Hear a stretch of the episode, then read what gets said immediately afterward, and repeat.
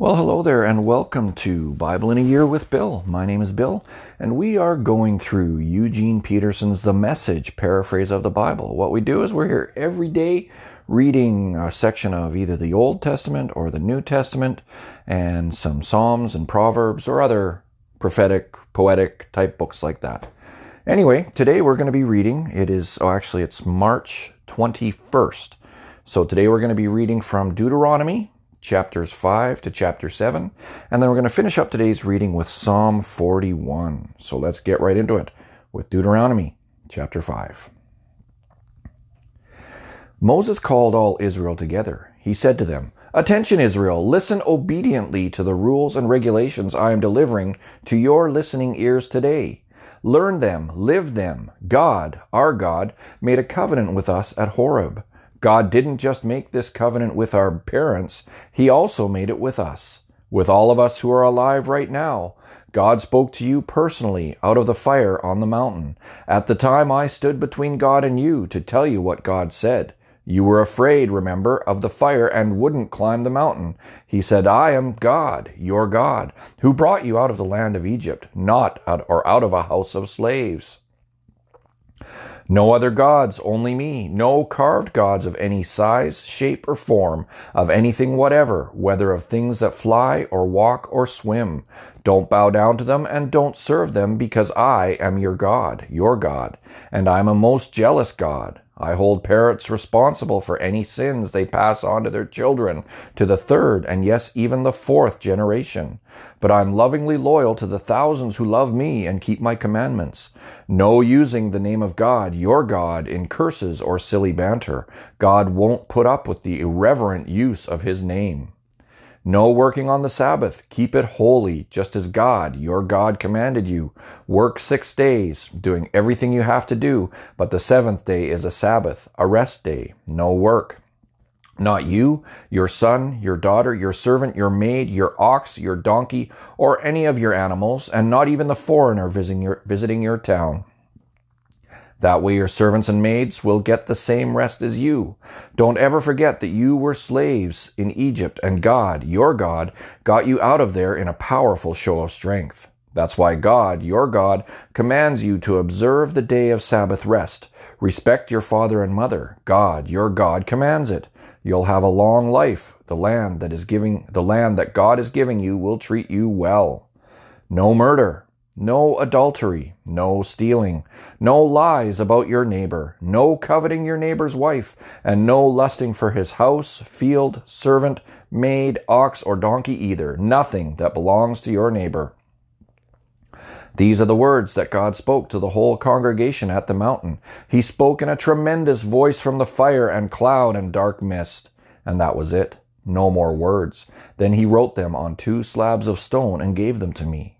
As it turned out, when you heard the voice out of the dark cloud and saw the mountain of fire, you approached me, all the heads of your tribes and your leaders, and said, Our God has revealed to us his glory and greatness. We've heard him speak from the fire today. We've seen that God can speak to humans and they can still live. But why risk it further? This huge fire will devour us if we stay around any longer. If we hear God's voice any more, we'll die for sure. Has anyone ever known of anyone who has heard the voice of God the way we have and lived to tell the story? From now on, you go and listen to what God, our God, says, and then tell us what God tells you. We'll listen and we'll do it. God heard what you said to me and told me. I've heard what the people said to you. They're right, good and true words. What I wouldn't give if they'd always feel this way, continuing to revere me and always keep all my commands. They'd have a good life forever, they and their children. Go ahead and tell them to go home to their tents. But you, you stay here with me so I can tell you every commandment and all the rules and regulations that you must teach them so they'll know how to live in the land that I'm giving them as their own. So be very careful to act exactly as God commands you. Don't veer off to the right or the left. Walk straight down the road God commands so that you'll have a good life and live a long time in the land that you're about to possess. Deuteronomy chapter 6. This is the commandment the rules and regulations that God, your God, commanded me to teach you to live out in the land you're about to cross into to possess. This is so that you'll live in deep reverence before God lifelong, observing all his rules and regulations that I am commanding you, you and your children and your grandchildren, living good long lives. Listen obediently, Israel. Do what you're told so that you'll have a good life, a life of abundance and bounty, just as God promised, in a land abounding in milk and honey. Attention, Israel. God our God, God the one and only. Love your God with all your whole heart. Love him with all that's in you. Love him with all you've got. Write these commandments that I've given you today on your hearts. Get them inside of you and then get them inside your children. Talk about them wherever you are, sitting at home or walking in the street. Talk about them from the time you get up in the morning to when you fall into bed at night. Tie them on your hands and foreheads as a reminder. Inscribe them on the doorposts of your homes and on your city gates. When God, your God, ushers you into the land he promised through your ancestors Abraham, Isaac, and Jacob to give you, you're going to walk into large, bustling cities that you didn't build. Build well furnished houses you didn't buy. Come upon wells you didn't dig, vineyards and olive orchards you didn't plant. When you take it all in and settle down pleased and content, make sure you don't forget how you got there. God brought you out of slavery in Egypt. Deeply respect God, your God. Serve and worship Him exclusively. Back up your promises with His name only. Don't fool around with other gods, the gods of your neighbors, because God, your God, who is alive among you, is a jealous God. Don't provoke Him, igniting His hot anger that would burn you right off the face of the earth. Don't push God, your God, to the wall, as you did that day at Massah, the testing place.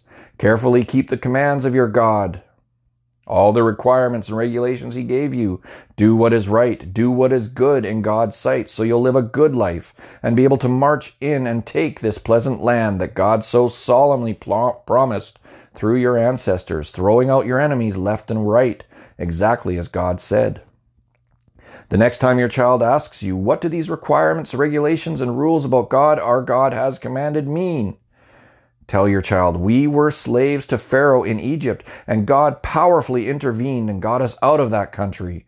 We stood there and watched as God delivered miracle signs, great wonders, and evil visitations on Egypt, on Pharaoh and his household. He pulled us out of there so he could bring us here and give us the land he so solemnly promised to our ancestors.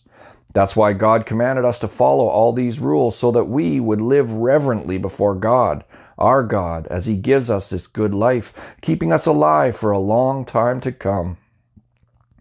It will be a set right and put together life for us if we make sure that we do this entire commandment in the presence of God, our God, just as He commanded us to do. Deuteronomy chapter 7. When God, your God, brings you into the country that you are about to enter and take over, he will clear out the superpowers that were there before you the Hittite, the Girgashite, the Amorite, the Canaanite, the Perizzite, the Hivite, and the Jebusite. Those seven nations are all bigger and stronger than you are. God, your God, will turn them over to you, and you will conquer them. You must completely destroy them, offering them up as a holy destruction to God. Don't make a treaty with them. Don't let them off in any way. Don't marry them. Don't give your daughters to their sons and don't take their daughters for your sons. Before you know it, they'd involve you in worshiping their gods, and God would explode in anger, putting a quick end to you. Here's what you are to do. Tear apart their altars stone by stone. Smash their phallic pillars. Chop down their sex and religion Asherah groves. Set fire to their gar- carved God images. Do this because you are a people set apart as holy to God, your God. God, your God, chose you out of all the people on earth for himself as a cherished personal treasure. God wasn't attracted to you and didn't choose you because you were big and important. The fact is, there was almost nothing to you. He did it out of sheer love, keeping the promise he made to your ancestors. God stepped in and mightily bought you back out of that world of slavery, freed you from the iron grip of Pharaoh, king of Egypt. Know this God, Your God is God indeed, a God you can depend on. He keeps his covenant of loyal love with those who love him and observe his commandments for a thousand generations. But he also pays back those who hate him, pays them the wages of death. He isn't slow to pay them off. Those who hate him, he pays right on time. So keep the command and the rules and regulations that I command you today. Do them, and this is what will happen. When you, on your part, will obey these directives, keeping and following them, God, on his part, will keep the covenant of loyal love that he made with your ancestors. He will love you he will bless you. He will increase you. He will bless the babies from your womb and the harvest of grain, new wine and oil from your fields. He'll bless the calves from your herds and lambs from your flocks in the country he promised your ancestors that he'd give you. You'll be blessed beyond all other peoples. No sterility or barrenness in you or your animals. God will get rid of all sickness and all the evil afflictions you experienced in Egypt. He'll put not on you, but on those who hate you. You'll make mincemeat of all the peoples that God, your God, hands over to you. Don't feel sorry for them and don't worship their gods. They'll trap you for sure. You're going to think to yourselves, oh, we're outnumbered 10 to 1 by these nations. We'll never even make a dent in them. But I'm telling you, don't be afraid. Remember, yes, remember in detail what God, your God, did to Pharaoh and all Egypt. Remember the great contests to which you were eyewitnesses, the miracle signs, the wonders, God's mighty hand as he stretched out his arm and took you out of there. God, your God, is going to do the same thing to these people you're now so afraid of. And to top it off, the hornet, God will unleash the hornet on them until they until every survivor in hiding is dead. So don't be intimidated by them. God, your God, is among you. God majestic, God awesome, God, your God, will get rid of these nations bit by bit. You won't be permitted to wipe them out at all at once unless the wild animals take over and overwhelm you. But God, your God, will move them out of your way. He'll throw them into a huge panic until there's nothing left of them. He'll turn their kings over to you and you'll remove all trace of them under heaven. Not one person will be able to stand up to you. You'll put an end to them all. Make sure you set fire to their carved gods. Don't get greedy for, for the veneer of silver and gold on them and take it for yourselves. You'll get trapped by it for sure. God hates it. It's an abomination to God, your God. And don't dare bring one of these abominations home or you'll end up just like it, burned up as a holy desecrate destruction. No, it is forbidden. Hate it, abominate it, destroy it, and preserve God's holiness.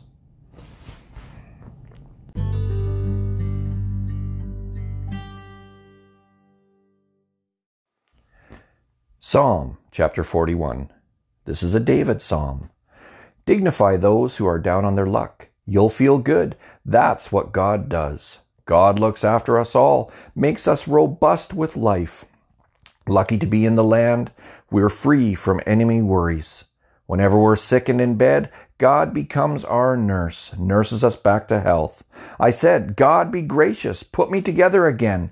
My sins have torn me to pieces. My enemies are wishing the worst for me. They make bets on what day I will die. If someone comes to see me, he mouths empty platitudes, all the while gathering gossip about me to entertain the street corner crowd. These friends who hate me whisper slanders all over town. They form committees to plan misery for me. The rumor goes out he's got some dirty, deadly disease. The doctors have given up on him. Even my best friend, the one I always told everything, he ate meals at my house all the time, has bitten my hand. God, give grace. Get me up on my feet. I'll show them a thing or two. Meanwhile, I'm sure you're on my side. No victory shouts yet from the enemy camp. You know me inside and out. You hold me together. You never fail to stand me tall in your presence, so I can look you in the eye. Blessed is God, Israel's God, always, always, always. Yes, yes, yes.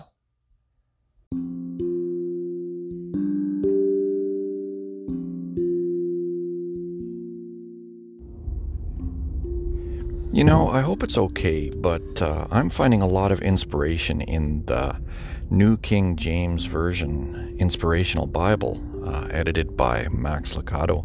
I've got another excerpt from that um, inspirational Bible today.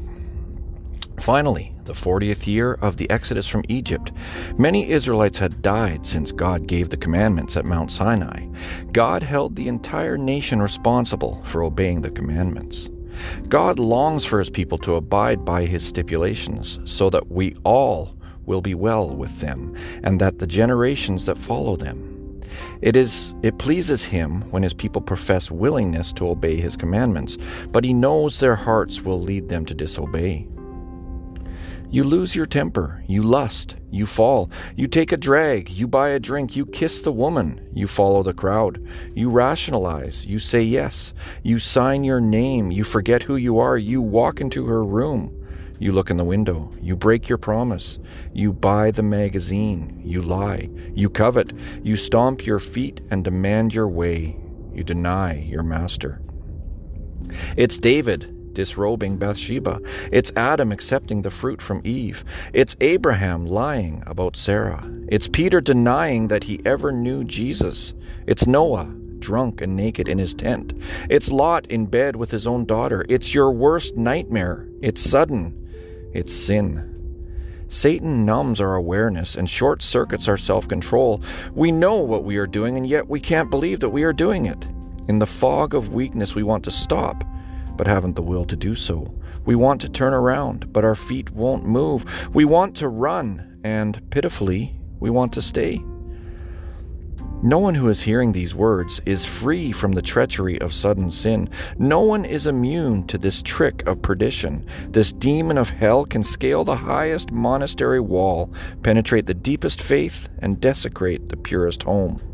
Some of you know exactly what I mean. You could write these words better than I, couldn't you? Some of you, like me, have tumbled so often that the stench of Satan's breath is far from a novelty. You've asked for God's forgiveness so often that you worry that the well of mercy might run dry. Romans chapter 7 is the emancipation proclamation for those of us who have a tendency to tumble. Look at verse 15. I do not understand what I do, for what I want to do, I do not do but what I hate, I do. Sound familiar? Read on. Verses 18 and 19. For I have the desire to do what is good, but I cannot carry it out. For what I do is not the good I want to do. No, the evil I do not want to do. This I keep on doing. Man, that fellow has been reading your diary, huh? What a wretched man I am! Who will rescue me from the body of death? Please, Paul, don't stop there. Is there no oasis in this barrenness of guilt? There is. Thank God and drink deeply as you read verse 25 and verse 12 of chapter 8 in Romans. Thanks be to God through Jesus Christ our Lord. Therefore, there is now no condemnation for those who are in Christ Jesus. Amen. There it is. You heard it right. For those in Christ, there is no condemnation, absolutely none. Claim the promise, memorize the words, accept the cleansing, throw out the guilt. Praise the Lord. Every Christian has suffered from the guilt that comes after sin. Remember, Christ's forgiveness covers every sin, every time. Don't let guilt drag you down after you have been forgiven. Believe it when He says you're forgiven. Thank you for joining me today, my friends, with Bible in a Year with Bill. I hope to see you tomorrow.